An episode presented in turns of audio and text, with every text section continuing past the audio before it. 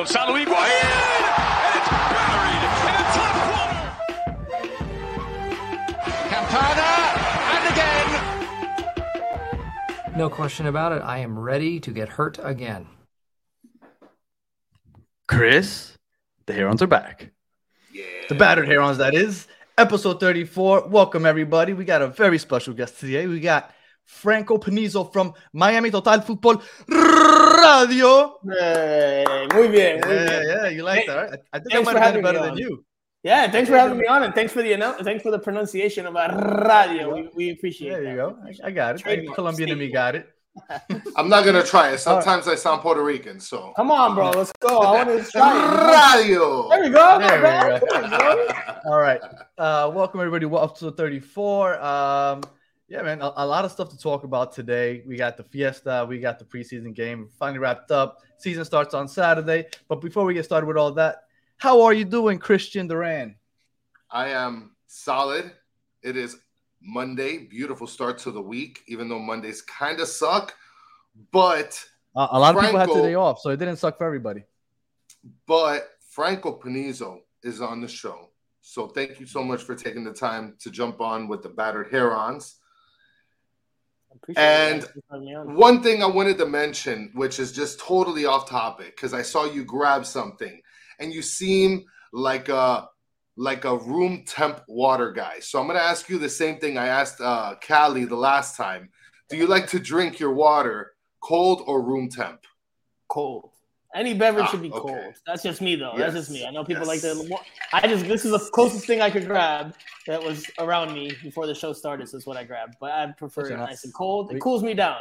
You know, refreshes the body. All right. So we just uh, came off of the last preseason game against Austin. But before we get into the Austin, it was the Saturday Fiesta, right? They finally had fans in the stadium to watch the game, and then we had like a little season ticket holder event. I kind of wanted to get you guys' thoughts. Franco, you were you there on Saturday? I was there on Saturday. Do you usually partake in these events? Uh, so I'm in the press box covering the game afterwards. Doing Ah, interviews. you don't partake in the events. No, usually I shoot up back to the press box. I gotta I gotta get the video out there on the YouTube channel to you know provide you guys with the post game press conferences and and interviews. What about before the game? The, the event was before the game. So it, before the game, normally I try to get there a little bit earlier. I try to enjoy some of the pregame atmosphere. I might pop into a pregame tailgate uh, with different supporters groups at different times. So it's something I try to do. Um, Yeah. especially especially before the first game of the season. This next week, though, I, I will be at the game. I just won't be able to partake in the pregame festivities like I normally do. It's one of my childhood high school friends, which you guys will appreciate. Um, it's his baby shower. Him and his missus are having their first baby, Uh, and it just coincided. He's having his baby shower. It doesn't start till three, so I'm leaving that early. But I'm also Okay. going to not so, get. to so you are forgiven for not coming to the battered Herons tailgate. there we go. See? Th- there is no such thing. There is no such thing. I'm lying. There should be. There should be. Uh, There should be, but we don't have enough people that follow us yet, so we'll see about that. All right. Um, no. Uh, well, I wanted to talk about the fiesta because um, there was a couple things that they said that they were gonna have, but for example, they said that they were gonna have a barbecue for season ticket holders. Now, I wasn't aware of at what point they either had it or they said that they weren't going to have it and they didn't inform us. But as far as I know, there was no barbecue. Chris, did you see a barbecue at the stadium? I didn't digest any barbecued food, burger, sausage, anything. So there was Right, no so- barbecue. So I, I I wasn't. I wish they would the communication would be a little better. Um, I know that they had a crazy sale, like a garage sale or something, where they had great uh, merchandise for really cheap, you know, game one items. Like they had a really great sale. So I know that they did very well with that. But I was a little disappointed that, as far as I know, the barbecue never took place unless anybody listening was, or yeah, or live in the chat saw some of the barbecue. That wasn't a thing. And then we had the player meet and greet. Now the player meet and greet was really cool. Like I am usually anti meet and greet. Like I've said this on here a bunch of times. I refuse to wait in line to meet a rich person. I just I, I don't like it. but I did it because well, we were with Chris and his son wanted to meet the players, and then I had my kids, so I thought we'd do Yeah. it. Now a couple things about it. I got to meet two players, and it took me the full hour. I think next year, if we're gonna do this again, we might want to extend it to two hours, to so you know, maybe we can see some more people. And secondly, maybe we could organize it a little better. Because when you have the line starting at the exit of the stands, there's people lined up in line already, but people leaving the stands are getting in front of those people that have been waiting in line already, which causes a bit of a problem. So I just wanted to put it out there for everybody listening. Hopefully, somebody that actually has something to do with organiza- organization of these events is listening because you might want to look into some of these things. But all in all, it was a nice experience. Campana and Josef were great with my kids, and uh, I know Chris saw a little bit more players than I did. So how, how did it go for you, Chris? I I mean, look, it was great. Uh, one thing I want to mention about that garage sale thing is that they made it seem to be as if it was like going to be an auction or whatnot. Like that Did these they? items were going to be pricey, or at least I read that somewhere. I don't know. I didn't think that it was legit going to be pulling stuff out of boxes. Like legit, where you're like thought- deep I thought it was kinda diving cool. into grab stuff. And I saw that and I'm like, wait, why are there so many people there pulling stuff out of boxes? Next thing you know, we run into in- in- into Cali. He's like, yeah, I got these two bagfuls, and it looked like hefty bags for like 40 bucks, 50 bucks. I'm like, what? He got all of this stuff for 40, 50 bucks. That's a steal deal. So that was one thing that was kind of like, eh. And then you're talking about the people that came down from the supporter section, right? Our wives Mhm. made the line to be second in line for Campana. And then all of a sudden, you have about like a group of 30, 40 people that just come down. And one thing I want to mention Inter Miami organization, you had some clown guy walk up with his stupid plastic badge. He's like, hey, hey, hey, hey, hey, hey, hey. Like all of a sudden, push everybody back. And then he just disappeared, just gone. Right now, you can't find badge guy.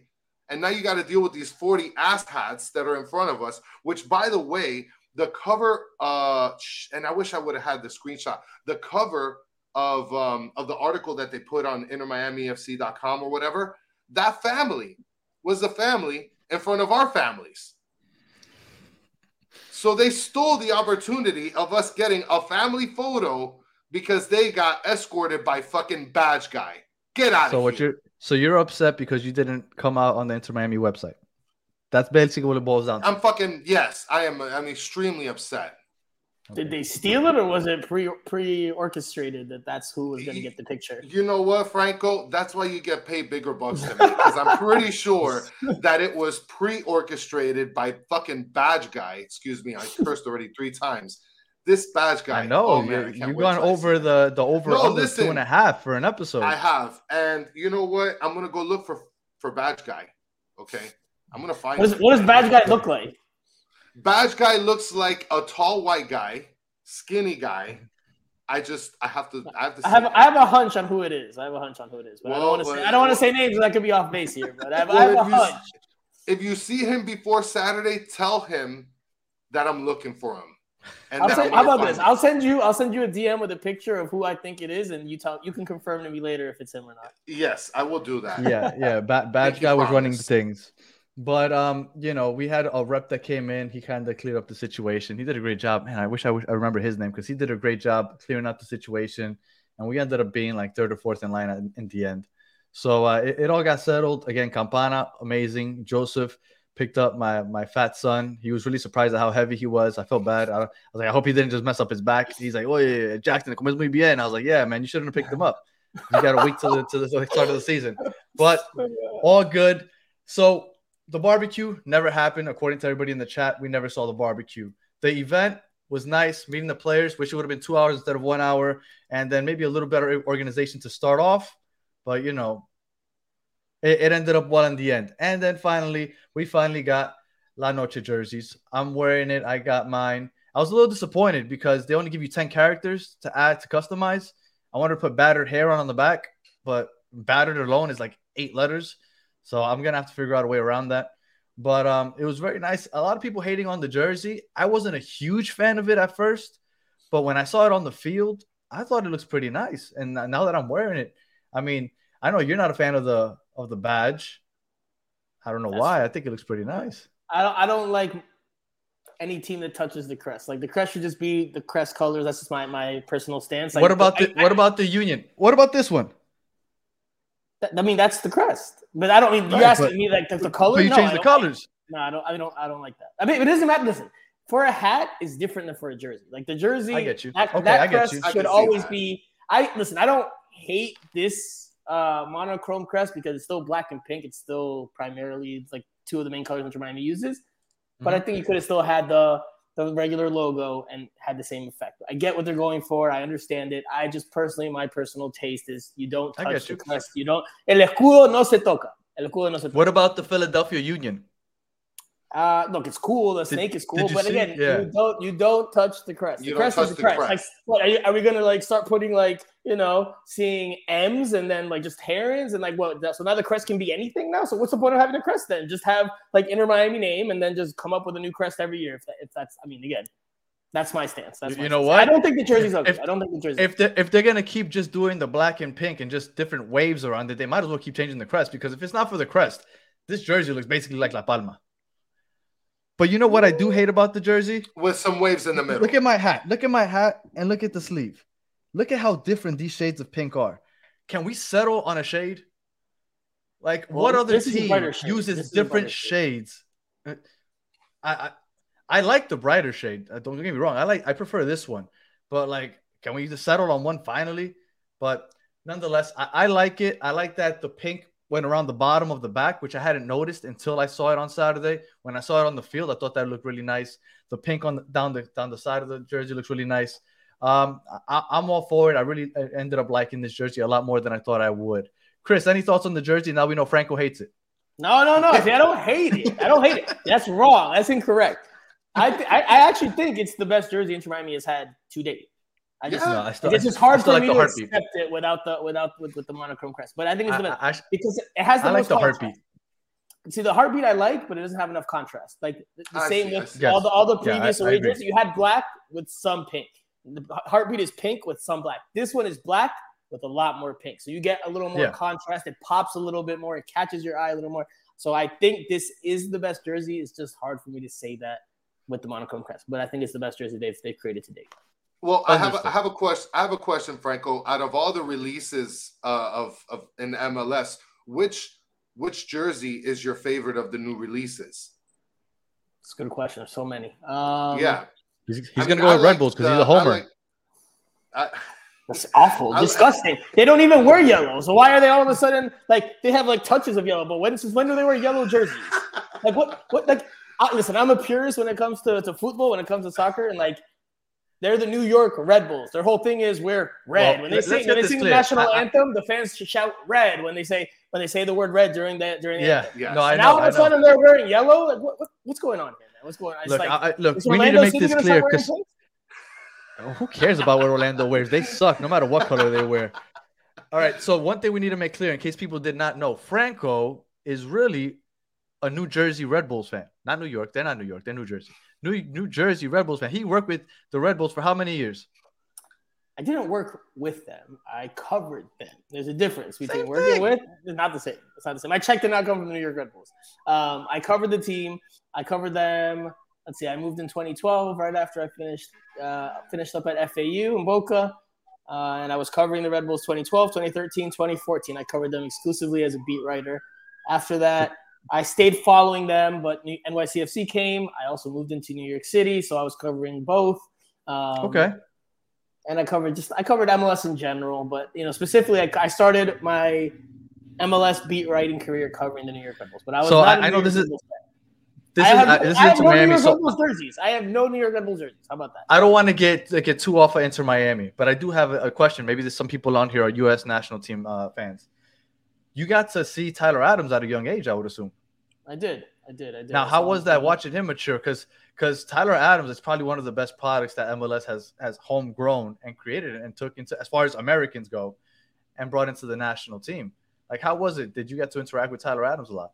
Yeah, I just, you know, saw his his beginnings, and uh, you could tell quickly that he had what it takes or what it took I- to get to that next level. And um, you know, even even though it's professional, but he always kind of had a little little attitude to him, you know. So you could see that you know he had that feistiness to him, and um, you know now he's a little older, a little more mature, harnesses it uh, probably in, in better ways. Um, Yeah, so, but you saw you saw the qualities, and and, and obviously Jesse Marsch was head coach and raved a lot about him, and Um, you know, now that they they well, they, they're not reconnected now, but they did reconnect there in England. So not surprised that he's gotten to a high level. You know, he even talked about at that point he was breaking into the to the national team and and wanting to eventually be captain. Is a, lot of things that have come to fruition. So um, I don't know if I'd go as far to say one of the best products. You know, the U.S. is, Home, homegrown from MLS. I mean, I guess if you want to say homegrown from MLS, all right, fine. Yeah, yeah, that- that's what I mean. Homegrown from MLS. No, I that'd mean- be fine. obviously. All right. Um, so I have a couple people here talking about Minnesota's kit they loved. You never gave us your answer, Franco. MetLife Red Bulls. sneaky. I hate Seattle's. Uh, I hate Seattle's. you hate the dragon? Disgusting. Yeah, it's brutal. You What? hate it too, Chris? It What looks like Real Salt people? Lake. It looks like Real Salt Lake. They are not a team that wears those colors. And I get it. It's a Can- third can I- you, can, you can go funky, but it like if you're watching that team play now, that team does not look like Seattle Sounders on TV if they have that jersey. on. They look like I, I agree with you, but I think that people have gotten so accustomed to European when they have three kits that everybody's gotten accustomed to that third kit being kind of funky. Now MLS has only adopted the two kit thing, so that second kit when it changes, I get that it's a little weird because you need a third kit in, order for you to be funky because you want a traditional home and away. But I don't know. I like the funky third jersey. I just think that MLS needs to incorporate it though, because I'm with you. If if you only have two jerseys, both should be true to your colors. I, that that I'm with you 100. percent all right. So you didn't like any jerseys then, Franco? Jesus Christ! No, I'm trying. I'm just trying to think which one I liked. I'm trying. Like, there's a few like New York City FC. You didn't like any. I like NYCFCs. I mean, if I'm going to be honest, and I saw it over the weekend, I know this isn't going to go over too well for you guys or for Yeah, I like some, that some of the viewers. I do like Orlando Oh, City. Orlando. I do, I do Yeah. like the, the purple with the gold. I I thought that's a nice a nice touch. It's not oh my gosh the best jersey I've ever seen in my life, but it's it's a nice one. Uh, Philadelphia's isn't bad. Philadelphia Philadelphia's is That was is my nice. favorite. I like Nice. Philadelphia, even though even though they they got rid of the, the crest.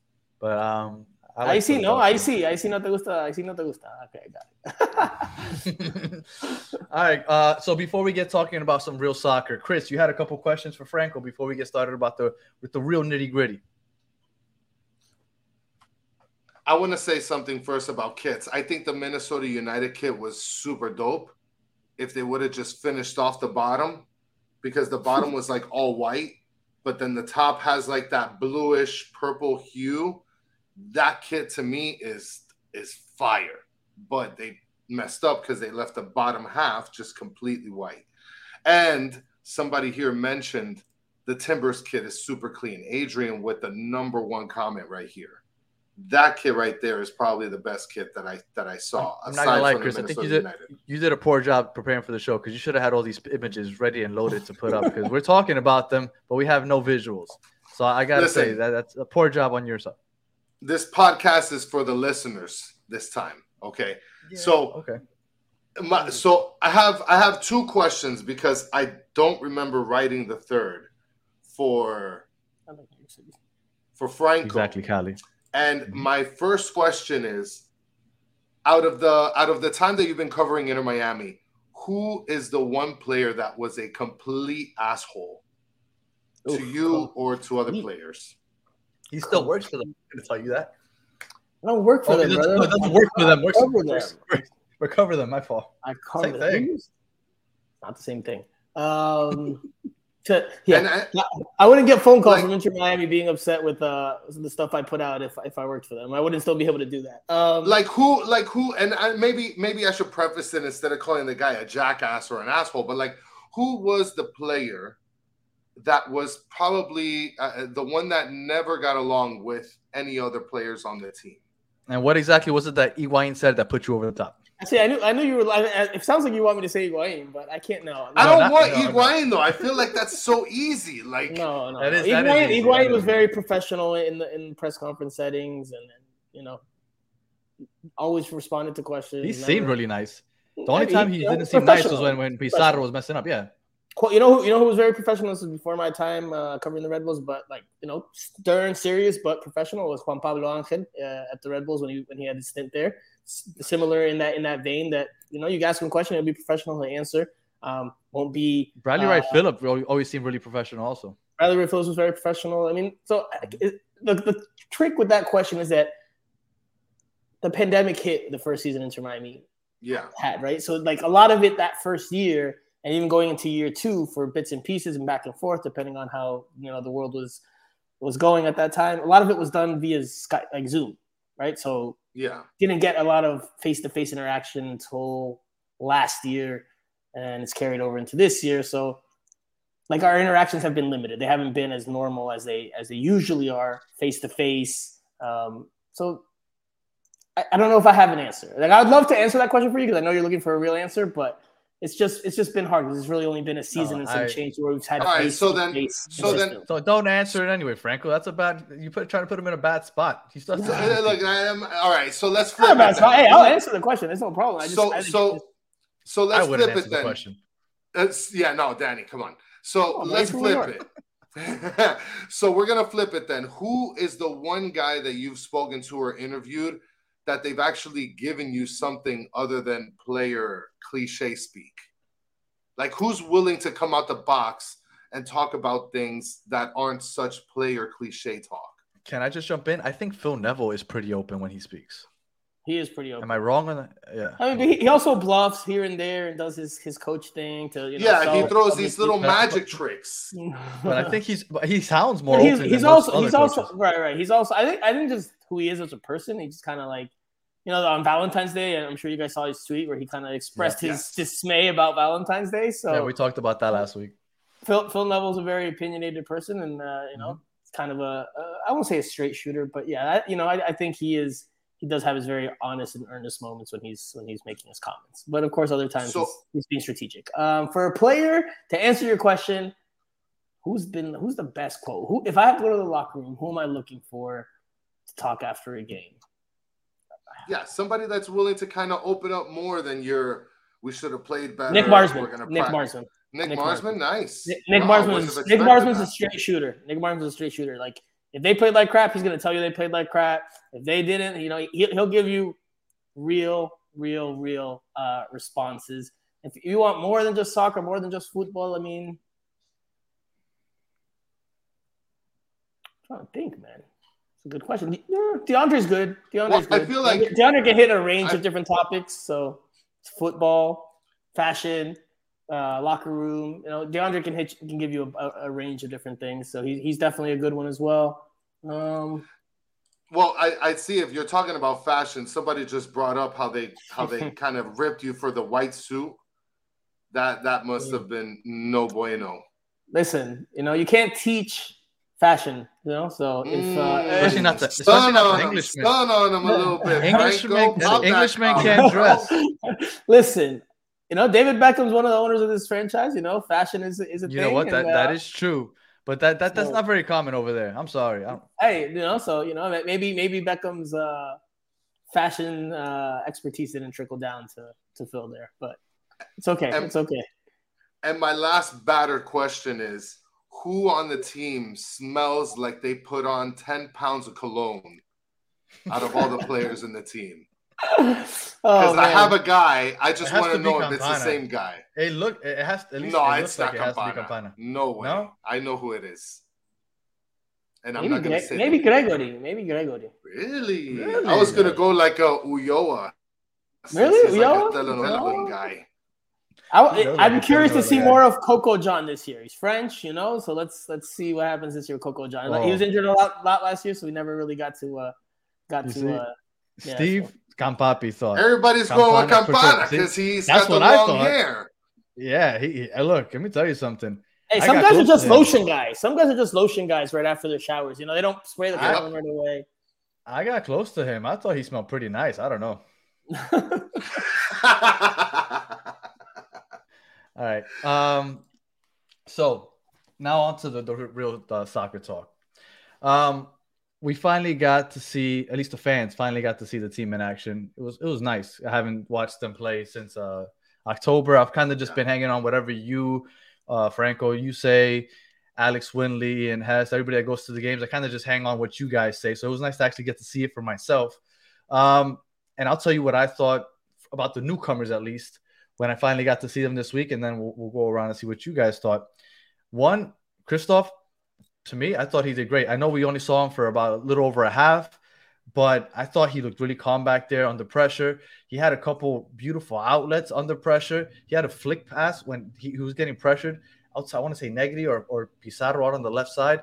Like I was pleasantly surprised at how calm he looked under pressure that it kind of brought me some peace of mind with the back line this year because I know we want to play out of the back. So having somebody like that back there where I don't have to worry about uh, you know mishaps, kind of like I don't want to say Lowe did it all the time, but Lowe wasn't necessarily the most consistent person in the world. So I, I really like what I saw out of Kryvtsov. I thought Negri brought a lot as far as uh, producing on offense. I don't know how that's going to be when he goes up so often if we get caught on the counter because I feel like he leaves an open space back there. But I did think he was great offensively. Uh, Josef looked like he still isn't necessarily fit. Um, so I, I, I don't know how to how to say he did, but um, you know I was pleasantly surprised with the, with the new guys. I might be missing somebody, but Stefanelli, I think Stefanelli. I was missing Stefanelli, and Stefanelli. Um, I, I I can't say that he he wowed me. He he looked okay. I don't know. What did you think, Chris? Before we pass it over to the to Franco. Well, I I really I really and I told you this during the game. I think that that Negri played awesome. I I thought that he was really lively. I thought that he was running up and down. Now it would open up a little bit on the defense when he'd kind of move up a little bit forward. But for the most part, I really like his aggressiveness and and trying to you know be more offensive minded on on the left side of the field um and bryce duke i mean one thing that i, I wanted to mention because i know that you have uh, a strong opinion franco on bryce duke in terms of i guess what what the expectations are for him but one comment that i did hear and i don't know if i got the players confused but one comment i did hear phil neville say is that Bryce Duke over the last week or so has been the best player in the in the team. And so talking about Bryce Duke now and and and saying that he was one of the people that kind of stood out for me, uh, what do you think about you know what stood out to you and and about Bryce Duke and his potential? So we're sticking, we're focusing on Bryce Duke here, not the new guys. No, no, no, like, no, no, no, no. First, For- give me the new yeah, guys. give me- Chris give is me all over the place. Don't thought- listen to Chris. Yeah, it, give me who you thought stood out to you in the game, and then you know give us a little a little salt on Bryce Duke. All right, so Franco Negri was was definitely uh, an interesting an interesting uh, player on Saturday in Saturday's game, just because like you guys Yeah. mentioned, he got forward a lot. Um, clearly was given that tactical uh, freedom to do so and, and that tactical instruction. He's doing it right in front of Phil Neville. So if that wasn't the design, Phil Neville would have told him to get get his butt back. Exactly. Um, so Yeah. clearly, that's the design. I mean, it makes sense. Inter Miami, especially Phil Neville, has talked about wanting to be a more attack-minded team, score more goals. So makes sense that they would want a left back uh, or a fullback on that side that's going to push forward into the attack to whip and crosses, get involved in, in the attack a little bit more, get more touches there. And and he was often involved there in, in that way. So um, yeah, I thought I thought it was very interesting. Again, there's questions as to what he can do defensively. Just we didn't see him get challenged all that much during his his spell on the field. So right. you know, we'll, we'll still, you know, the jury's still out with regards to how he can do defensively. But in the Correct. attack, promising st- signs from just you know this this first game that we could see of him. Um, as for the other guys, you know, I agree. I thought Josef. I think he's he's just still coming along. Um, he's not, you know, Phil Neville said after the game, he's not he's not there yet. It's going to take another three four weeks for him to get back to you know maybe closer to 100 percent sharpness. I don't think he'll get to 100 percent sharpness, but but closer. Um, and then uh, he, he had a, he had a, a shot that I would figure uh, a hundred percent fit Josef would at least make a better attempt. I felt like it was kind of soft and straight to the keeper, and which was really surprising to me. Which one? He had two. He had two clear ones or two good ones that Well, he should have done better. Okay, I don't remember. I I don't remember two. There was the, the one one the specifically. one on one clear chance that he had where Campana flicked it to him and he had the one on one opportunity and the goalkeeper makes a save and then there was the one that he got fed at on top of the 18 Right, and it was um, outside the box. outside the box and, and he shot it right at the goalkeeper from there. Right, So that's the one I was talking about. I don't remember the. I don't remember the one from outside the box. I don't remember the one on one on one. Yeah, so the, the, But, the uh, other one came on a on a on a pattern of play that I think we're going to see this season from Inter Miami, especially since they don't really have a true number ten. We saw it at least on two occasions in that first half, where I believe it was Negri on the left side in both occasions, um, and he went to pretend like he was going to pass the ball, like like Josef Martinez was.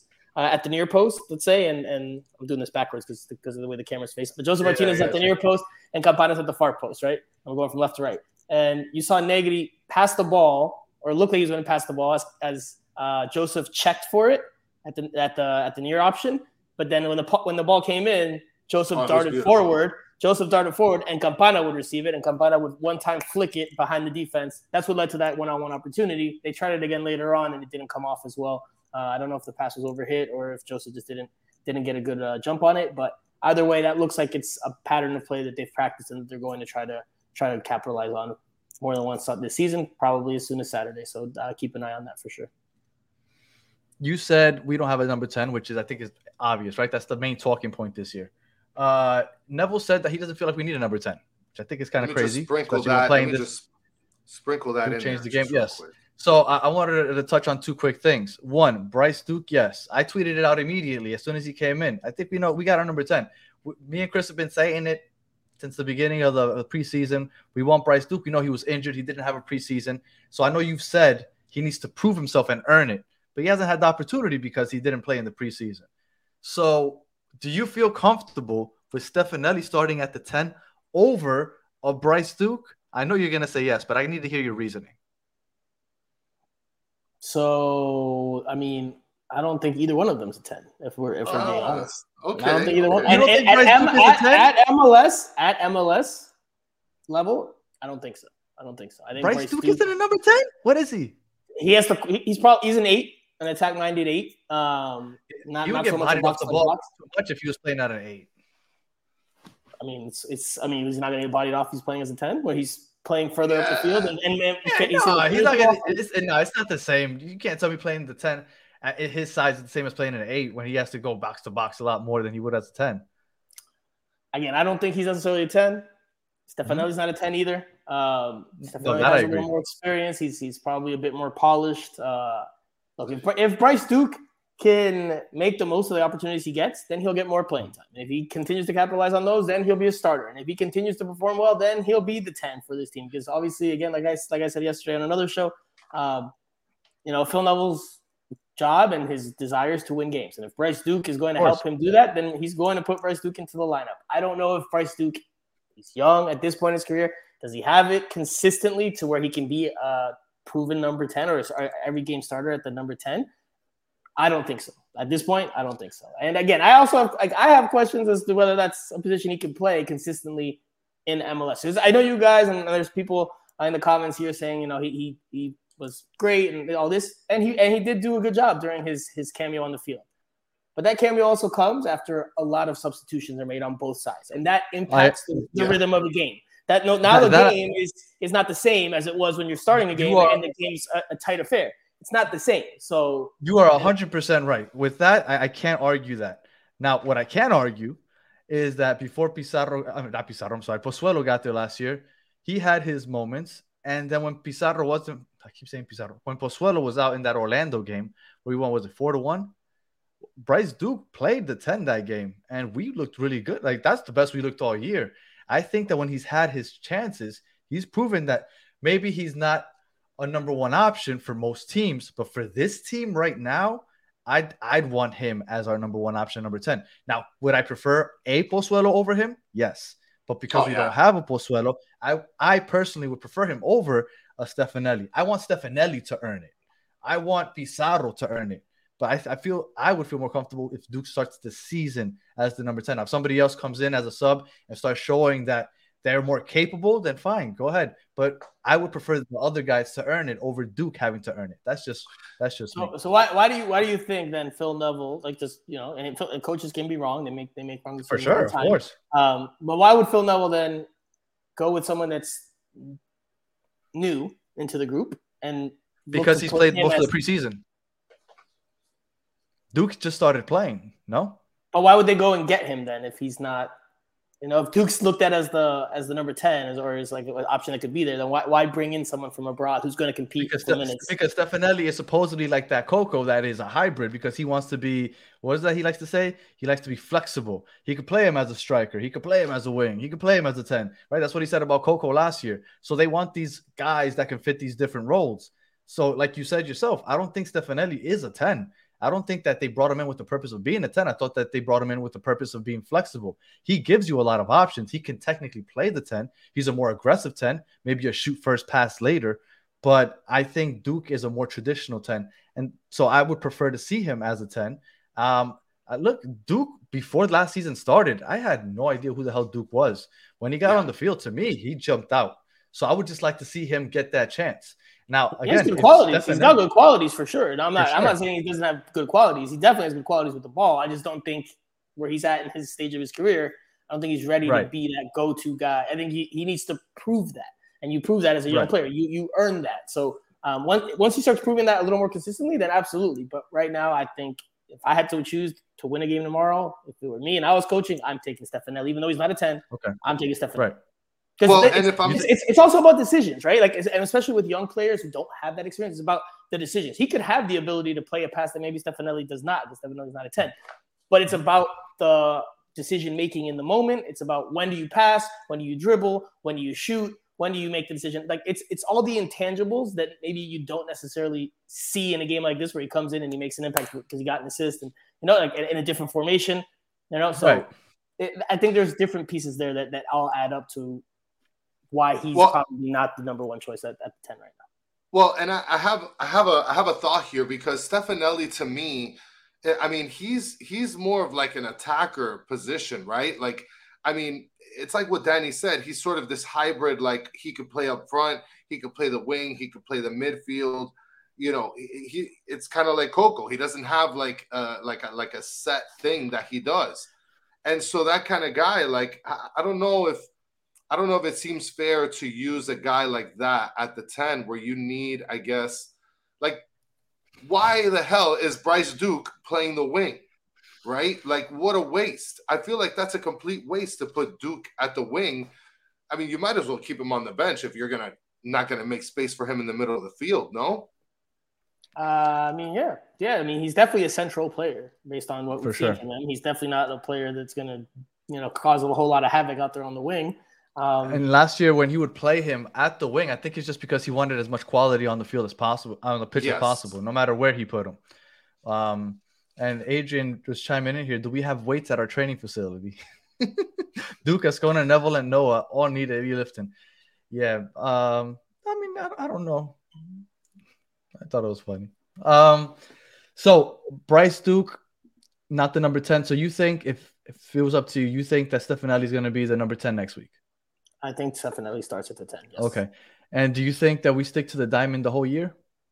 I don't know if they'll stick to the diamond all season just because I have questions about if the attack can produce what it right. needs to produce to offset what you lose defensively by switching to the 4 4 diamond. So I could see them having it as a weapon in their arsenal, but you know, I could also see it very quickly being put as a second or third option if things don't pan out very well in the first few weeks of the season. So I can tell you, like I said on yesterday's uh, guest appearance that I made on a different show, uh, Inter Miami has used other looks in other games and these closed door scrimmages that they've had and their friendlies that they've had in preseason. They've used other formations, they used other looks um, with the first team. So, you know, it, it, I don't think there's a, a set defined 100% system. I think there's a system they'd like to use, which is the 4-4-2 diamond, just because Phil Neville wants to get more volume and attack, more volumen ofensivo, as you say in Spanish. Um, mm-hmm. And you saw that you saw that on Saturday in terms of just the numbers in the in the box. Uh, but again, we have, we have to see how it does defensively because against Austin FC, Inter Miami was not tested overly defensively. Um, you know, you touched on Negri, you touched on Kryvtsov. You know, so like we didn't see them get tested defensively enough to really come up with. No, a, they got they got pressured, but they but they but they had the ball in possession. We, I, I mean, I didn't see the stats at the end of the game, but I would assume that we held the majority of the possession in that game. So yeah, we weren't tested very much. Now, my thing is that Neville is always preaching flexibility, right? He wants to be able to change from one uh, formation to another. Now, do you think that, let's say, Josef or Campana gets subbed off, that he's going to be doing what he did on Saturday, and when we go from the diamond, all of a sudden we're going to go to three up top? Like, do you think he'll be doing that in game? Because I know preseason it's easier to just randomly do that. Do you think he would do that during a regular season game? Phil Neville would absolutely do that. I mean, if you look at Phil Neville over the over the course of his time with Inter Miami, I mean, he's never been shy to try new formations or throw new formations out there or deploy new new tactical wrinkles. We've seen all different types of formations under Phil Neville. You've seen the WM formation. If you know, if you know, that's the three-two-two-three with the box midfield. You've seen now the diamond. You, have seen a lot of variations.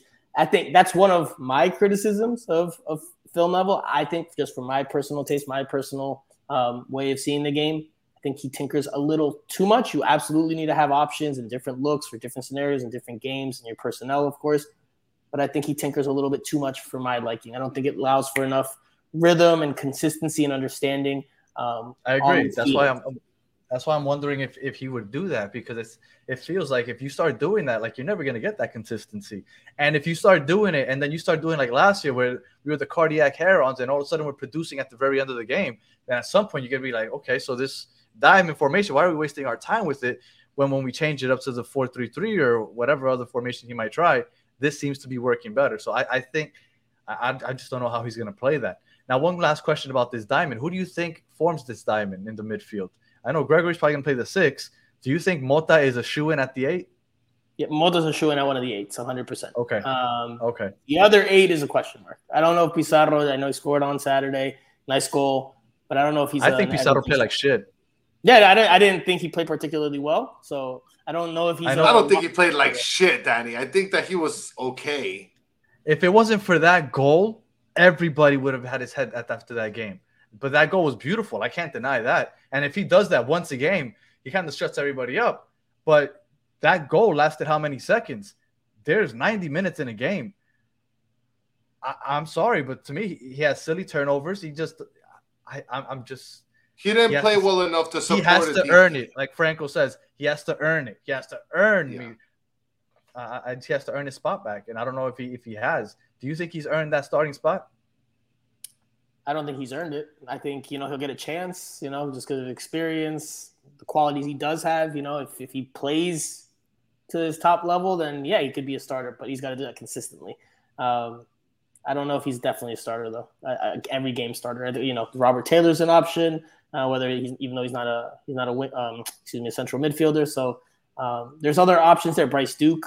Uh, there's Coco, you know, there's there's a bunch of different options there, and, and Pizarro will have competition for that spot. You know, someone actually in the press box on Saturday was like, uh, a colleague was like, "This is probably the team next week, huh?" And I was like, uh, "I don't know, not too sure that uh, Pizarro will be in the starting lineup 100." percent Yeah, So we're- we're- we're pretty take the s- spot. We're pretty sure on nine out of the eleven. The question marks are the ten, which I think we're pretty sure it's going to be Stefanelli. I think it's So gonna be maybe Stefan. the yeah. So the only other question mark is that second eight. That's the only real that left mid is what we're wondering about. Probably I would say Taylor. Pizarro. I would pay, I'd say Pizarro and uh, and Josef are the question marks for me going into the weekend. I know, Oh, really? I know You think Phil, Josef Phil, might not Phil start? Neville said Josef. Phil Neville said Ooh. Phil Neville said he's three four weeks away. This guy's a I- I hot think- steaming take. It's possible he starts, but it's I- listen, it's a it's a marathon, not a sprint, you know. And Inter For Miami- sure, he's not playing ninety. Like I, I took that as he'll play sixty, and and be subbed off at the sixtieth minute more or less. That's that's what I took it as. But okay, okay, that, I that, could that's see, I could see, wasn't I could see, I that. could see, That's a, I could see a Lassiter starting. take. I could see Lassiter, Lassiter starting okay. with Campana. And I listen, I don't even know if they go 4 4 2 diamond. You know, he, he keeps saying that. He keeps, again, I know Inter Miami has tried other formations in preseason. So, listen, this one was open to the public, was open to media. You know, whatever we report is going to get out there, and CF Montreal Yeah. will definitely read that and see that. And, you know, all the mind games come into play here. All the mind. Phil Neville lies course, yeah. sometimes in his press conferences because he's trying to play mind games with the opposition, who he knows will watch these press conferences or hear about these press conferences and what he's Yeah. what he's saying. So, you know, for listen, the four four two diamond is one hundred percent in the cards. Not one hundred percent sure it'll you know if it'll be the the, the lineup uh, or the formation for Saturday. Alejandro, I, I'm gonna have to start bringing a helmet every game because all Mota does shoot the ball 50 feet into the So stand. we've already Look, a couple of Mota has slammers. no we had, fear. had a slammer Has from no him. fear in It's a, it's a, so we have a big we, we, we joke in the in the press box. We're like, all right, get your bingo cards out. The free spot is Jean Mota shot from distance. That's the free spot. So every every every game we see. Listen, I don't hate it. You know what? Maybe he could do No, better you- in terms of putting them on frame. But you need to have that weapon in your arsenal because guess what? If you shoot from distance, it can go far, it can go wide, it can go. Now that team has to, has to start coming out more. What happens when you come out Right. more? Now you got more space in behind to come make those runs, those diagonals. So you need to have that. I think it's a good weapon to have. I think it helps you I mean, yes, absolutely. He could be better. He could be better at, at putting a little bit. Those He's the only one that does it, also. So exactly. So if he doesn't do that, who's, who's taking those shots? Exactly. Who's taking those shots? You need that. You I'm need with that. you there, Franco. I'm with you. I mean, I, I wish, like you said, he would put it on frame, but you know, he, at least he does it. He keeps the team honest.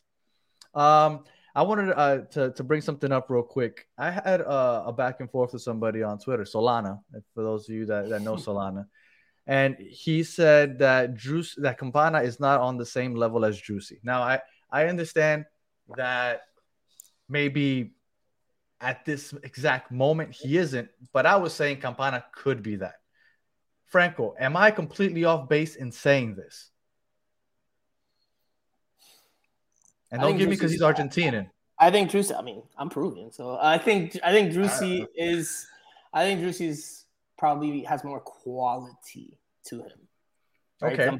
Campana might be a better finisher, but Driussi might have a little bit more quality to. Like there was a play actually when Inter Miami hit on the counter on Saturday where they, they played a ball. I think it might have been over the top from Eh, 20 yards away, and it, it came to Campana, and he was one on one with his center back about just past the midfield line, and I was like, I said it out loud to to Jose Armando, who, who does the podcast with me. I was like, he's not going to do anything here because he doesn't have one the explosive Quality. to get by him on the dribble. He doesn't have the dribbling skills to to, to break the ankles. Like, so what's he going to do? He's going to hold the ball up, wait for the other teams to arrive, and, and play that way. Which I mean, it's fine, but you know, it does slow down the attack and the counter attack. Um, it's fine. It's who you know, it's his qualities, but he doesn't have that, you know, that that difference making ability. He can finish. I'm not saying he can't finish, but he doesn't have that mm, that difference making quality just to like really, really uh, Yeah. do something on But his I- own. But as okay, that's that's fair. I, I could see that. But as far as having an impact on the game, like finishing, like can Campana not be that guy that you can count on to deliver for you Oh, sure. Because Sure, Driussi, for example, at, at Campana's age, he was playing in Russia, scoring like one goal every like 13 games. Campana right now is in MLS, and he's he's producing in half a season that he played last year. I feel like if Driussi was 22 and playing in Russia, I think Campana has a leg up on his experience and where he could be when he's Driussi's age. Yeah, apples to orange comparison. MLS is a league that just by nature has a imbalance in terms of the roster uh, builds and the money's invested in the attack because MLS. Oh yeah, the, the, the defense Once- definitely. Yeah, I agree sure. with Right, that. so- yeah. So it's I mean it's easier to score goals in MLS than it's than it is maybe in, in the in the Russian uh, Premier League. Yeah, but Russia has no quality anywhere in that in that team. I mean I don't know. Did, did you do you watch the Russian I league? don't- I don't know. I- I- I do- I do not. This guy's I got it on. I do not. I have no idea. That, that was just There's, a, a there's some good there's some there's some good Russian teams, man. There's like at the top level. I mean, there's some good Russian teams, but I mean, does that does that mean the whole league is, is incredible? No, but I mean, again, the, it, the the there's a little bit more balance probably in the rosters there than there is in MLS. So again, Campana's a finisher. If he was on a better team, you know, he probably puts in even more goals. He, he's but he's a player again that relies on service. So it's not a player that's going to make things happen on his own, which is which is where I think Driussi has a slight edge on him in that way. But who was giving him service last year? Because when he was do- dominating at the beginning of the season, we didn't have Pozuelo there. Higuain wasn't playing very well. He barely He was- played he with was- Pozuelo. No, yeah, I know. Because as soon as Pozuelo got there, he got injured. So he really didn't have. And whenever he did, it's just like they just didn't click. So I felt like Campana was doing a lot of that without Pozuelo, without somebody, without good service. I felt like He was Pozuelo so was. Inter Miami in the in the beginning of last season. They got off to their slow Mhm. start, and and that you know the first game where he like really introduced himself to everybody was the the game New against the New England Revolution where they won. He scores a hat trick, and in that game, he got assists from, if I'm not mistaken, Ariel Lassiter and Robbie Robinson, who were the wingers at the time, who were tasked with just crossing the ball and That's what Inter Miami wanted to do. Uh, That's all the they did, last year. So I mean, so he did get service. Now it might not have been the best service. It might not have been from a ten, but he was getting service from from the outside. It wasn't like Campana was scoring these goals, you know, on his own by dribbling by two players and then scoring on his own. You know, like he, he was scoring goals because there was players feeding him the ball. So, um, Well, I, I, I, yes, yes, I, I get what you're saying uh, as far as that goes. Yes, you you need service for sure, but like he didn't have like your ideal person. Sure, of for- course, of course, of course. If he had a if he had a true number ten playing behind him, again, I think uh, you put Campana on a better team in MLS with with the number ten. I think he that you know that can that production And can go even higher. weak. You know, What if you put Messi behind him? Well, that's that's interesting. Interesting. Let's see. That number ten is open. Is open. Are we really gonna do this? Are we really no, gonna no, we're do not gonna this? do that. No. We're not No, doing we're not gonna- this. No. We're not doing No, this. We're not even though do Franco the- thinks he's coming. Franco's already I, on the I've, record al- saying he I've thinks he's coming. always, I've always listen. I've always said since years back, I think Inter Miami makes a very, very serious push to bring him here, and I think MLS makes a very, very serious push to bring him here because I think MLS wants it more than Miami. it, it rises the tide of the entire league. It brings so much more attention to a league that's still trying to grow. It does so in the run up, in the build up, on the driveway to the 2026 World Cup. So I think there's all these reasons why MLS and Inter Miami will want to splurge whatever they have to spend to bring him here. Now, is that enough to convince him to say yes to leave European football where he's played his entire career? That's his decision. Maybe. And his family's decision. So I can't For say sure. 100% certainty he's coming. And I've never said 100% certainty he's coming. I've always said I think Inter Miami makes a very, very strong push, and then it's up to Messi. I think it could happen. I I, think it could happen. That number 10 do is I. open. Listen, money talks at the end of the day. And if Inter Miami makes a deal it's too good to be true, I have a hard time seeing Messi pass that up at this point in his career. The 10 I is feel- open, the DP spot is open. It, it, it, it, it- Miami doesn't do that unless they feel that there's a chance. Hold, hold him, hold him, hold him. Mas was in, like I believe, or just outside of his suite, Messi suite during the World Cup final with like his family or his like entourage. exactly. Like, yeah, yeah, yeah. I mean, I don't think that's a coincidence. Will Uh, well, they the open up the yellow Messi? line. So, for those of you that are not aware, Inter Miami, I don't, the city of Fort Lauderdale, I don't know what exactly happened, but I'm they done. completely closed the yellow lot on us. That's where we used to park. Now they have a, a purple lot and a brown lot where you have to walk. On the GPS, it says it's 22 minute walk. So, they're saving I'm not that sure how space Inter- for his Learjet. so, but uh, uh, yeah, I think if Messi asked for it to be open, I am pretty sure they will open that for Messi, no doubt.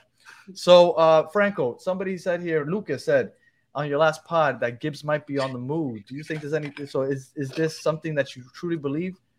So that's kind of scary because we're already we're already kind of thin at left back.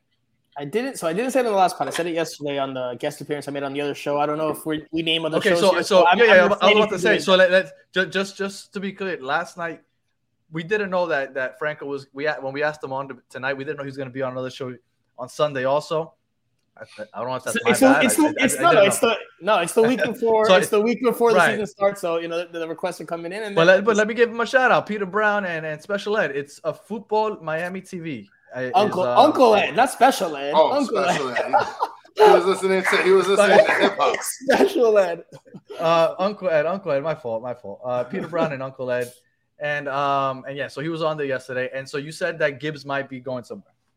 I did say that yesterday, and yes, keep an eye on that. Um, you know, he wasn't in uniform on Saturday. He definitely. well, hasn't what does that lived up to mean? Let's say he hasn't lived if- up to expectations.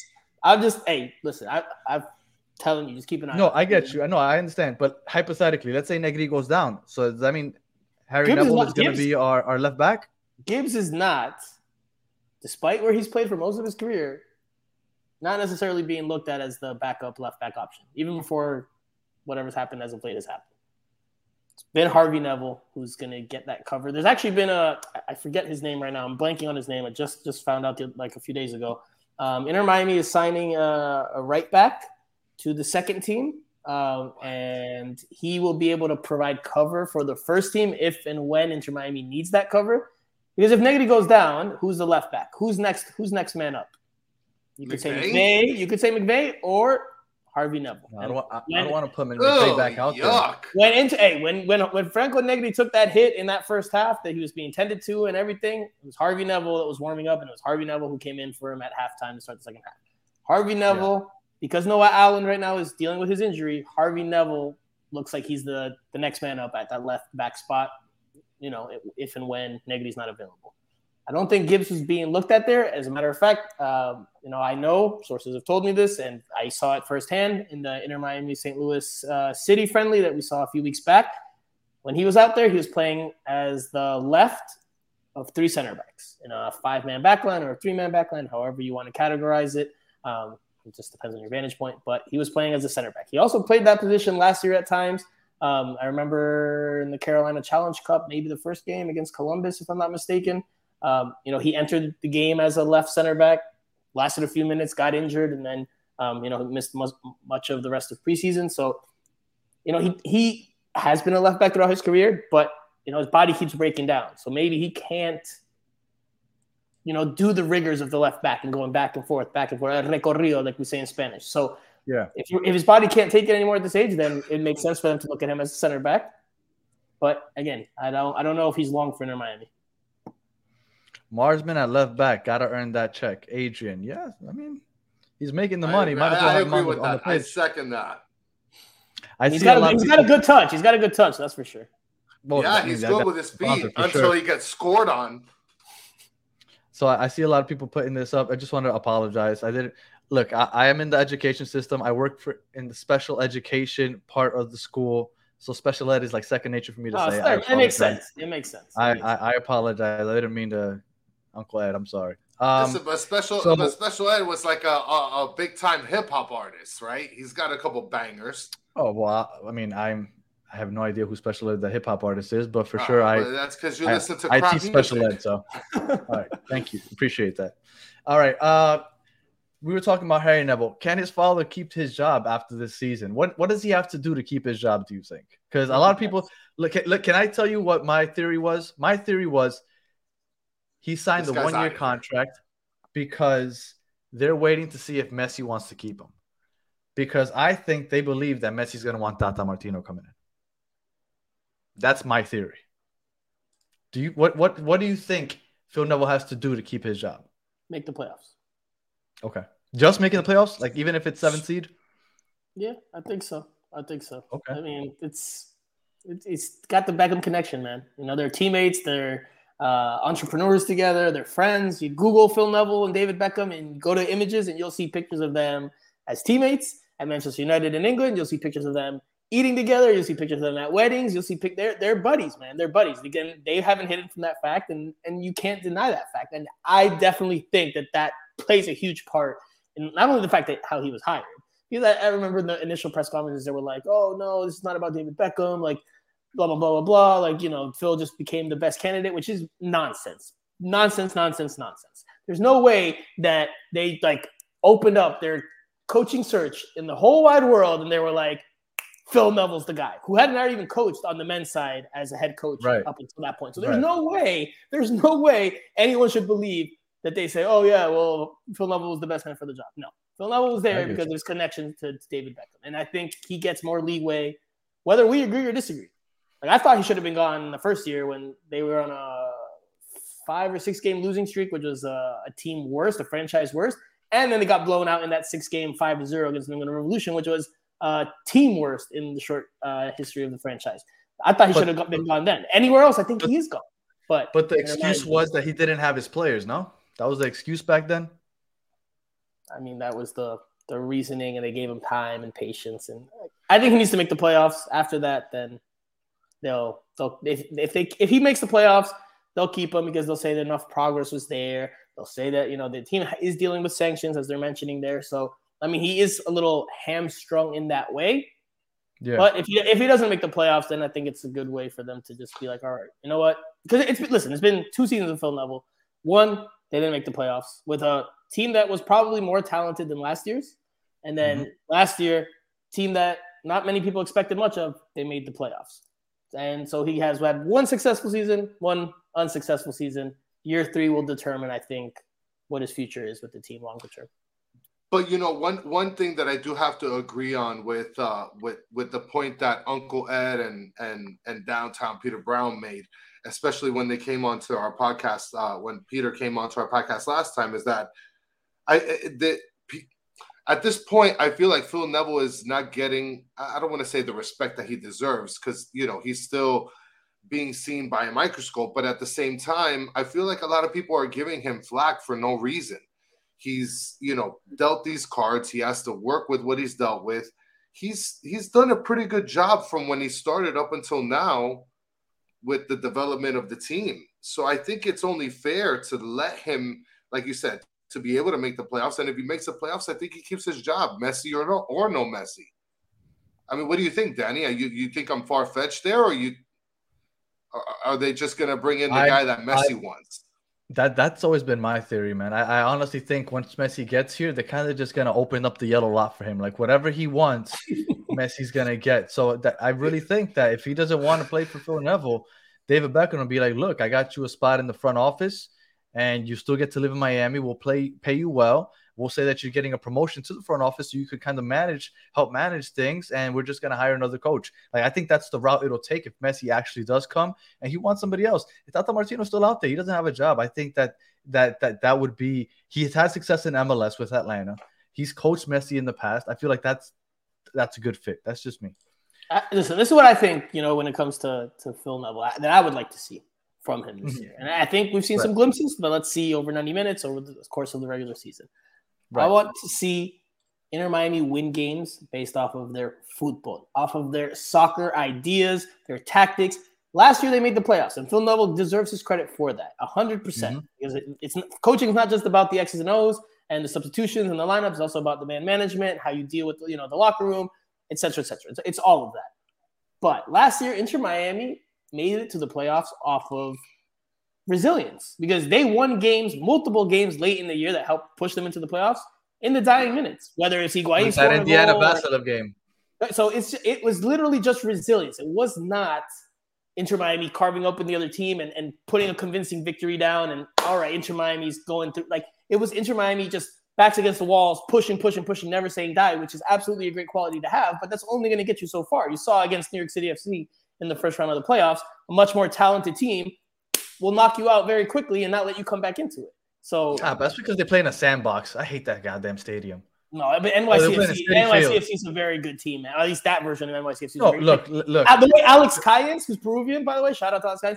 Uh, The way, he I, I was dying to get Alex Callens here. The way he was bombarding forward in that game, like in the, just the confidence he had to just say, "I'm coming at Inter Miami," even though I'm a center back, like that was impressive to me.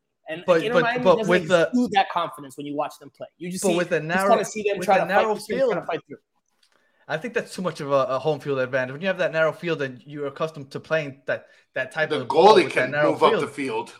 Hey, Inter I. Miami, Inter Miami has the South Florida heat and humidity. You you play with what you're dealt, or you play what you have. You know, and then I think Listen, that's I just wanna- I- I just want to see what Inter Miami. I want to see Inter Miami win games based off their football. If they if they can do that consistently, then that to me is a step forward, and then that I helps am- Phil case for for keeping. I am job. with you on that. that I, I think that makes a lot of sense because I, I agree with you. They were calling them the cardiac herons because they had late game wins consistently.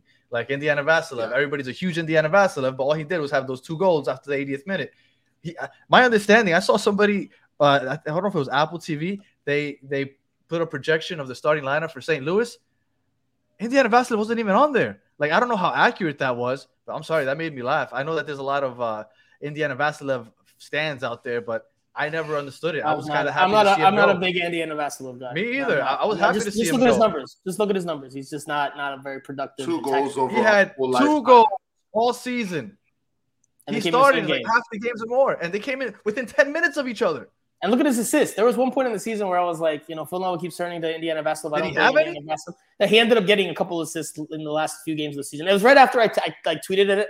I, I think I went I went to Chicago for the Inter Miami Chicago game where Inter Miami lost, and I tweeted something to that extent. And then I think in the very next game, Vassilev gets an assist, uh, a direct assist. I don't count secondary assists. I know MLS does. You don't, I you don't, don't. you don't count the hockey assist. No hockey assist. No, this is football, my friend. This is soccer. So no, we don't we don't do the hockey assist. Okay, I- I, I- I, I know, know why MLS does it. They want the stat box to be full Right. and look pretty and all that, and they try to marry It does look prettier. but yeah, whatever. All right, I, I I know we're winding down here, but there, there is something that I did want to ask you real quick before we get into the to the, the predictions of the season.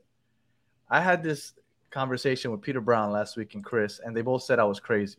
Now in the League Cup over the summer, there there are no draws, right? Because they got to make sure that it works out so that you can win the group and move on. I think they should just introduce that into MLS. I hate draws. Why can't we just go to a shootout so we can whoever draws gets one point, and then you go into a shootout and you get an extra point if you win the shootout? Is it really this? Is it really that? Like I understand you're a purist, so I know you're probably gonna shit on this also. like, is it really that big of idea? Look, it's, it's entertaining TV. All your every whoever loses the shootout still gets the point for the draw. Let's just give them an extra point and make it entertaining. Give us a shootout. Like this is good for TV ratings. Give me a shootout after the draw. You're gonna shit on it, aren't you, Franco? I'm just gonna say no. That's all I'm gonna say. No, no, you don't. What you don't. You don't need that. You don't need that gimmick. You don't need it. It's just because that's what it is. It's a gimmick. Like you draw, you It's draw. You weren't, you weren't good enough to win, and you and you didn't lose. So you take your point and you go on, and that's it. Like, Why do we have to have Take one your point, for point. everybody? Take your Papa John's. oh my god, I'm gonna. This is gonna be my thing for the rest of the season. I'm gonna be because once the League Cup goes, everybody's gonna be like, "Oh, that was entertaining." I'm telling you, it's entertaining. but it's like that's a Alright. short tournament, and it's you know this is a long. I, I understand why they do it. I get it. I get it. I'm just saying it's more entertaining. All right. Um. So, as far as the prediction, I just wanted real quick. What do you think the biggest weakness of the team is? The biggest strength, and then just your prediction overall for the season. So the biggest weakness. It's We have gotta to see. the We, defense. we've got to see the defense. We've got to see the defense. Yeah. I don't. I don't know if I can I call think- it the biggest weakness yet because it, it might be efficiency in the final third. You know how effective the team is because Campana can score.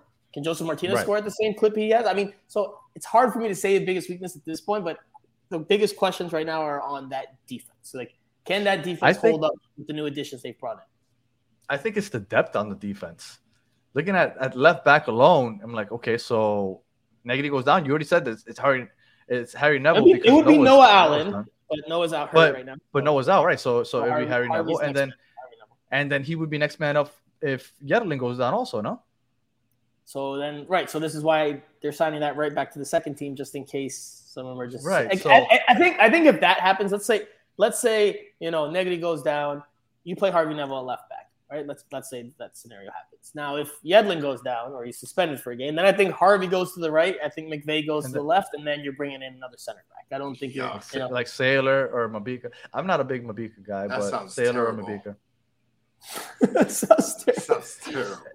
No, uh, uh, look, I, I think we have a lot of depth at forward, but I think we're lacking depth immense. but is it quality depth? Is it quality depth? Like you could have Yeah, a lot of just a couple forwards. guys. Like Does, doesn't necessarily mean that like you know that there's Yeah, but but how how, how often You got is depth CJ Dos quality? Santos as a defender.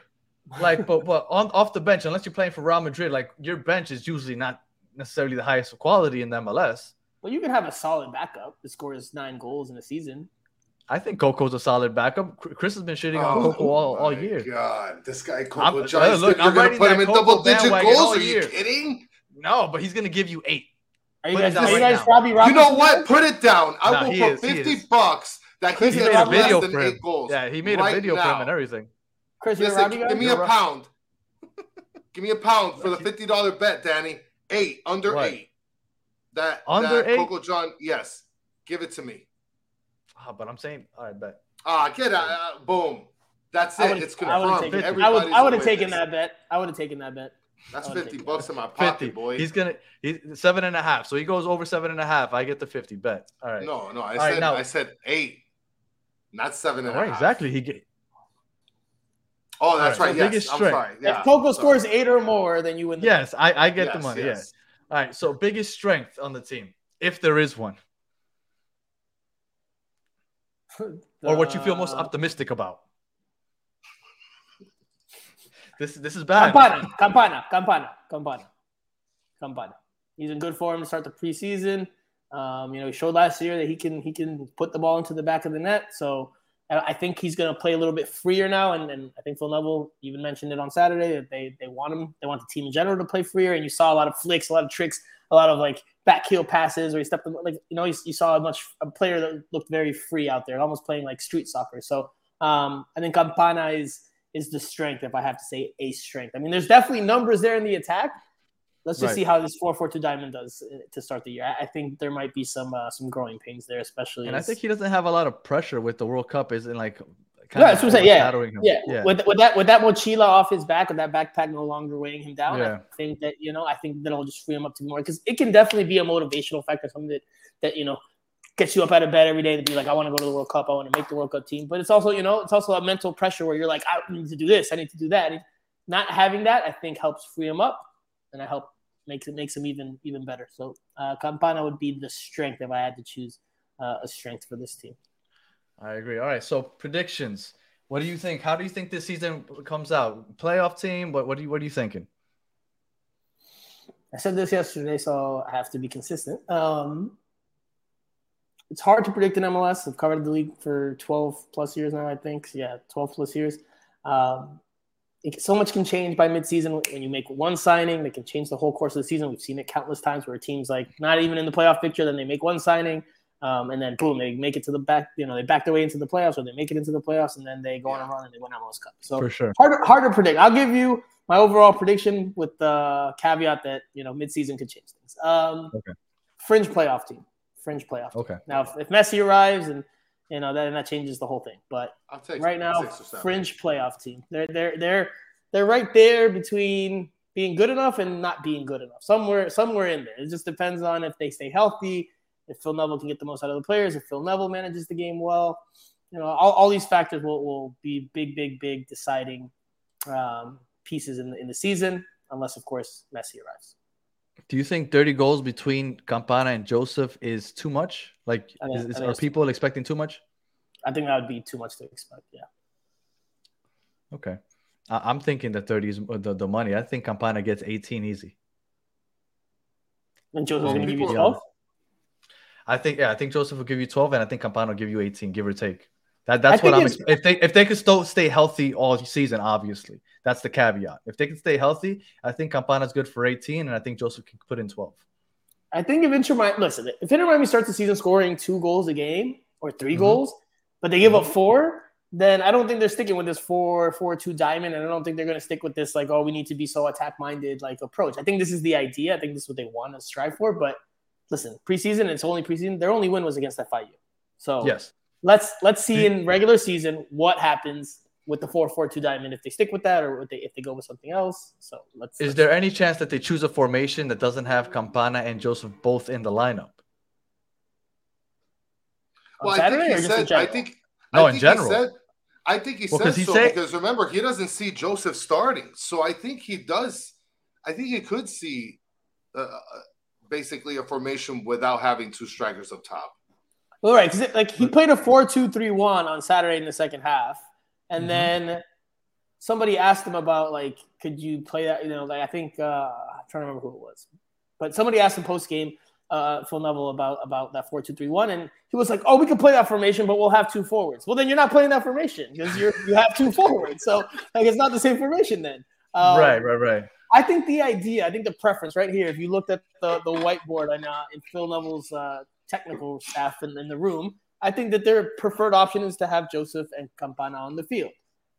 The transgression of the games, the results, the performances, that will decide if those two stay there. And then we'll see if they stay as a two uh, striker pairing, if it goes to a 4 3 3, if it goes to a 3 5 2.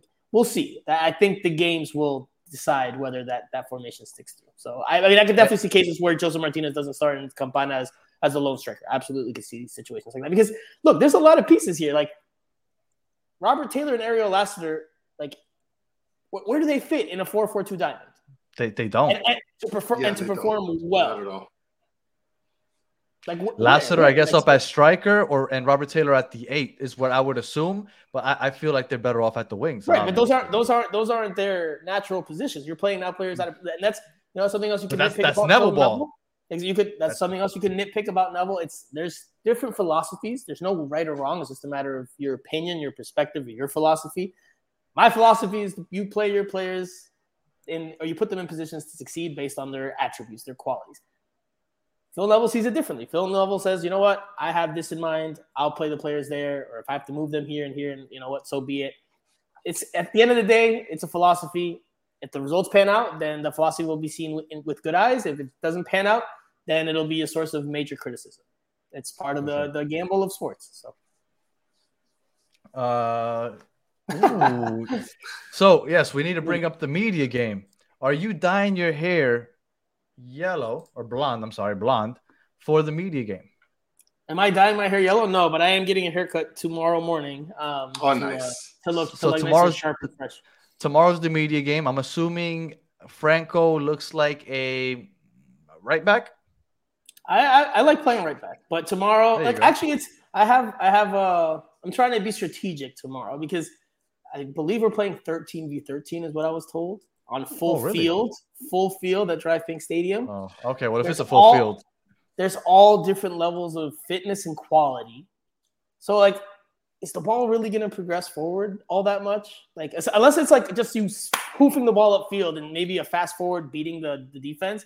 Like, is the Yeah. ball going to get enough passes forward to like break another team down? So maybe maybe the best bet is to play defense, make sure that that team doesn't score on you, and then hope that somebody at the other end gets uh gets the goal. So you know, we'll- we'll- I might play defense tomorrow. I was thinking about playing winger or, or up front, but but uh, I'm still relatively young. But um, yeah, probably defense. All right. Uh, real quick. They oh, give well, you an Chris, I opportunity to, to to to set it up for other people for sure. If you're playing a right back, you could probably be able to A nice set cross in. up. Yeah, Maybe I'll play the first half defensively, and then if we're you know in good shape, Get I'll everybody tired. If if we're winning, then I'll stay back there. If we're tied, maybe I'll go forward. If we're losing, I'll definitely like move forward because you know we got to get a goal. That that point doesn't matter if we give. Oh, look at Franco. There you He's, Franco saying he's gonna put the team on his back. it's if we're losing. I mean, I'll go. Gotta gotta push numbers forward, man. Gotta take chances. Yeah, but to start the That's game, good. maybe maybe I'll be a little more cautious. All right, Chris. Uh, I, I can't I can't end this without you giving us your prediction for the season, sir. What do you, how do you think we end the season? So I can make sure I play this back I- at the end of the season and laugh at you. Listen, I told you that we're gonna be the the fourth seed. That's oh, okay. that's what I think. I think we're gonna be the fourth seed, and I think that Phil Neville's gonna keep his job, and Well, Messi's if he ends up gonna with the fourth his, seed, he has to keep his job. yeah, and he's gonna park his big ass Learjet in the yellow lot because we lost that shit. Um, all right, and then uh, I, I think we're gonna end up in the sixth seed again. La- like last year, I think the, if we can avoid a start like we did last year, because I felt like it was a tale of it's not even two halves. It was the first five games and then the rest of the year. I don't know what the hell was going on those first five games, but the rest of the year they looked better. We we got the majority of our points outside of one after those five games. So I think we have a chance at the playoffs. Uh, you know, there's some teams that took a hit like NYCFC and and Montreal, but then you got some teams that have also improved. I think Cincinnati's going to be a lot better. Um, but I- I'm, I'm looking forward to the season. Now we got some people here. Uh, don't nutmeg, get Don't nutmeg get by. I heard, by Alex Winley. I heard Alex Winley can ball. Um, I heard she's coming off her ankles, bro. listen, And- as I'll, t- I'll tell you, there's a player on the opposing team that absolutely can ball. And that's definitely the player that I would be like keeping an eye on tomorrow. It's not Alex Whitney though. It's Jenny Chu. Jenny Chu can play. Jenny Chu's played for Mexico's under 20 national team or under, Oh my god. So she can play. She can, and I've played with her like five on five, six on six at uh in North, in North Miami. So I know that she can play. So and she can run and she's fit, you know. So um, she's got she's got some skills. So that that's someone I'm definitely uh I'll try to Studs keep. up, Franco. Studs up. Get that, yeah, get Yes, that yellow card. So, so, you know, you know, you know, uh, Rafa Cabrera, who is the Inter Miami head of communications, is the lead official tomorrow. So he'll be distributing. the nice. Yes, yes, yes. Oh, so you might get a few cards since you said that. You know. You know, since I criticize the team, I might, I wouldn't be surprised if I get red carded in the in the early going. Listen, so, I uh, before, we, before we head out of this, before we head out, uh, I, I got a couple things I want to show. So somebody asked here, does uh, James asked here, does Franco, does Franco like Franco? Franco, I'm assuming it's the other way around, but then I thought that this was golden right here. Franco and Franco are like Batman and the Joker, but we don't know which is which. That is I mean, this could be Pranko here this entire time. You know, it could be. It could be. Like- How awesome would that be for you to be running the Pranko account? Uh, no, no, I don't have that. I don't have that much time on my hands. I'd rather spend it, you know, going out in Hey, Miami look, or we- Fort Lauderdale. Listen, we had we- the traveler on a couple weeks. It could have been Phil Neville. It could have been Indiana Vassilev. I mean, I don't know. We've agreed have, I that have a Twitter is a suspicion. I have a suspicion. I have a suspicion on, on who it could be, but uh, I'll leave it. To, I'll keep it to myself. It's my ticket rep, Hunter. but before we All let right. you go, there's one thing that some of the people wanted me to bring up, and I'm just doing it, Danny. I thought we were gonna kill it with Cali, but I really need to know Franco's opinion on this. Oh my Oof. god. Okay. So, For what toast? No, just the toast. Who cares about the steak? Unless you pick five, then I- I'm kicking you out right now. So just toast. But- okay. Just the toast. Which toast are you picking here? I can only pick one. You can only pick one, and if you pick one, then you're out of here too. um, let's see. It's definitely between four and five. So Ah, there we go. Uh huh. Which one would it be? Would it be? I'm trying to see if, how, if five is a little five's a little burnt. Mm, fine, I'll take five. I'll take five. Five's good enough. Ah, you see, there we go. There we go. That's you got good taste in toast, my friend. I'm glad. I'm glad I can uh can hit that that, that barometer there for you guys. Uh, I don't yeah, know. Danny, we Danny, Danny doesn't look too uh too pleased with my toast. No, I, I'm all for three, but five is, isn't bad. I just have to like go with the you know with the butter knife and Ah, scrape some of that What's burnt the off. point? Go kill it. Go, But go punch we got in the somebody face. on here, uh, Callie. We've we've had him on, and he's he he likes number one, which is basically just white bread. Like, I don't. It makes no sense to me. no, he why likes number likes- two. He likes number two. He puts oh, he it likes it over a candle. Yeah, it, it's, it's it's very I mean, odd to me. I, I mean, I'm looking at that image, and to me, it doesn't like. Listen, I can eat number one. That's no problem. Like number one can on But- its own can but, be good. but that's a But- sandwich, though. For So, a all right, so if we're talking about toasting it, then yeah, of course, that I need something to be toasted. Number one is clearly it, not. it needs to be toasted exactly. Otherwise, like what was it? Mike Marinelli said, "It's just bread." Like that. That's what it Yes. is. All right. Um. So Franco, we want to thank you for taking the time. Bland and unfulfilling, for sure. Dan, bland and unfulfilling. Number one and two. I'm not sure what's wrong with Cali. Thank you for joining us, Franco. Really appreciate you giving us your time. I know this week is really busy for you. Good luck tomorrow. I hope you don't get Thank injured. Uh, I hope you don't get nutmegged and uh, you know, I'm, I'm looking forward to you. I'm sure you're gonna drop an episode at some point this week. So just tell everybody where they can catch it. Yeah, so Miami Total Football Radio, as uh, Daniel did so well, and then Chris didn't do too bad I- himself at the beginning. I did it better. uh, so that'll come out this week, maybe tomorrow night, to like kind of recap freshly the the media game as well as dive into obviously more important matters like Inter Miami's uh, start of the season. Um, we also have a YouTube channel, Instagram account, Facebook account. Uh, what am I forgetting? The Substack where I write and you know share a lot of the the breaking news and the stuff I get from sources that Inter Miami does not always appreciate. Um, I, I can share that with you guys. Miami does not always like the fact that I'm uh, putting stuff out there and and, and getting um, Like- the jump Like on the them. scores. the scores, the Emerson Rodriguez going to Liga MX, and you know those those updates that I provide, which I provide for you guys to inform you guys because that's that's the whole point of doing it. Um, but you know, I know Inter Miami isn't uh, isn't too pleased with that sometimes. So, um, nonetheless, Well, I mean- will keep doing it because it's that's what the what the role of a reporter is.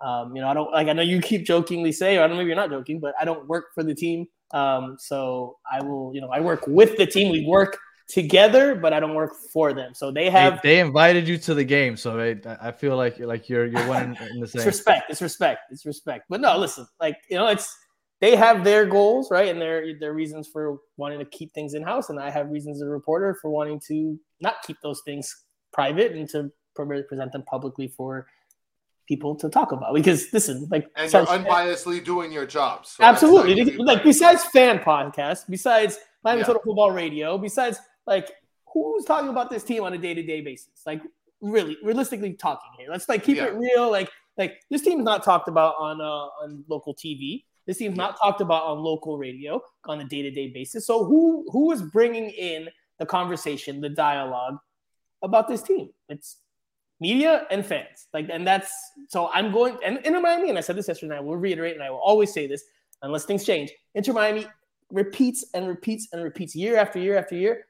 We want to be one of the biggest teams in MLS, in this hemisphere, in the world, blah, blah, blah. Okay, then you will get covered as such. You think Real. Madrid gets to go have a preseason game and, and keep it under wraps and nobody finds out? No, absolutely not.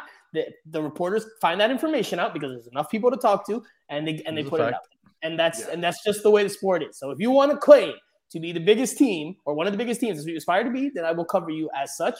And you like you can't be selective and like, oh, we want to be one of the biggest teams when it comes to marketing or when it comes to money or when it comes to us like having money from fans and like you know like no that you get it across the board you don't get to be choosy about how you how you're a big club like you're gonna get covered like a big club Super i will treat you like a big club and i think that that's fair especially for people like you guys that want to know what's happening on the day-to-day with this team like why should a freaking preseason game like i get it you don't want to you don't want the tactics to get out you don't want your formations your starts okay fine but what's such a big deal with the goals go. and uh, Best comment and of the night. the goal scores so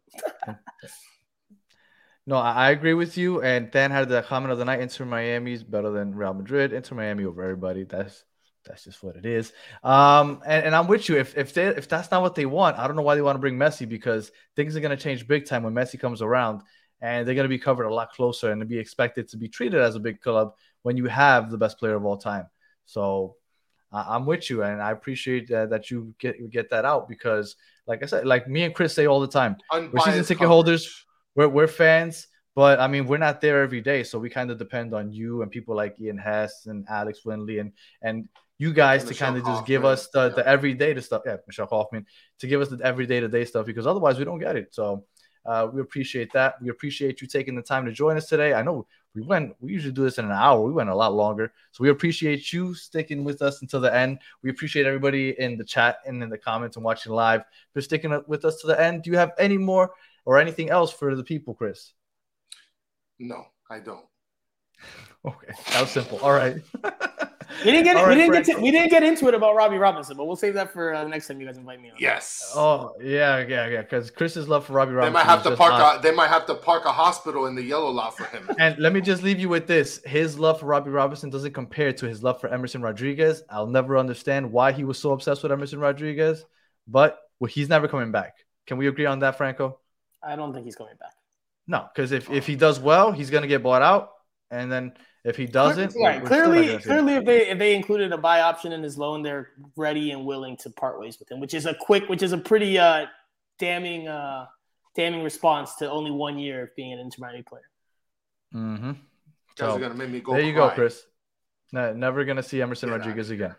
Thank you guys for listening all the way to the end. We'll be back on Wednesday at nine o'clock when we have uh uh well, actually we have somebody from Montreal coming on to preview that game on Saturday with us. So you can come in and tune in for that. And until then, we will see you then. Good luck, Later, tomorrow, eh? Thank you, guys.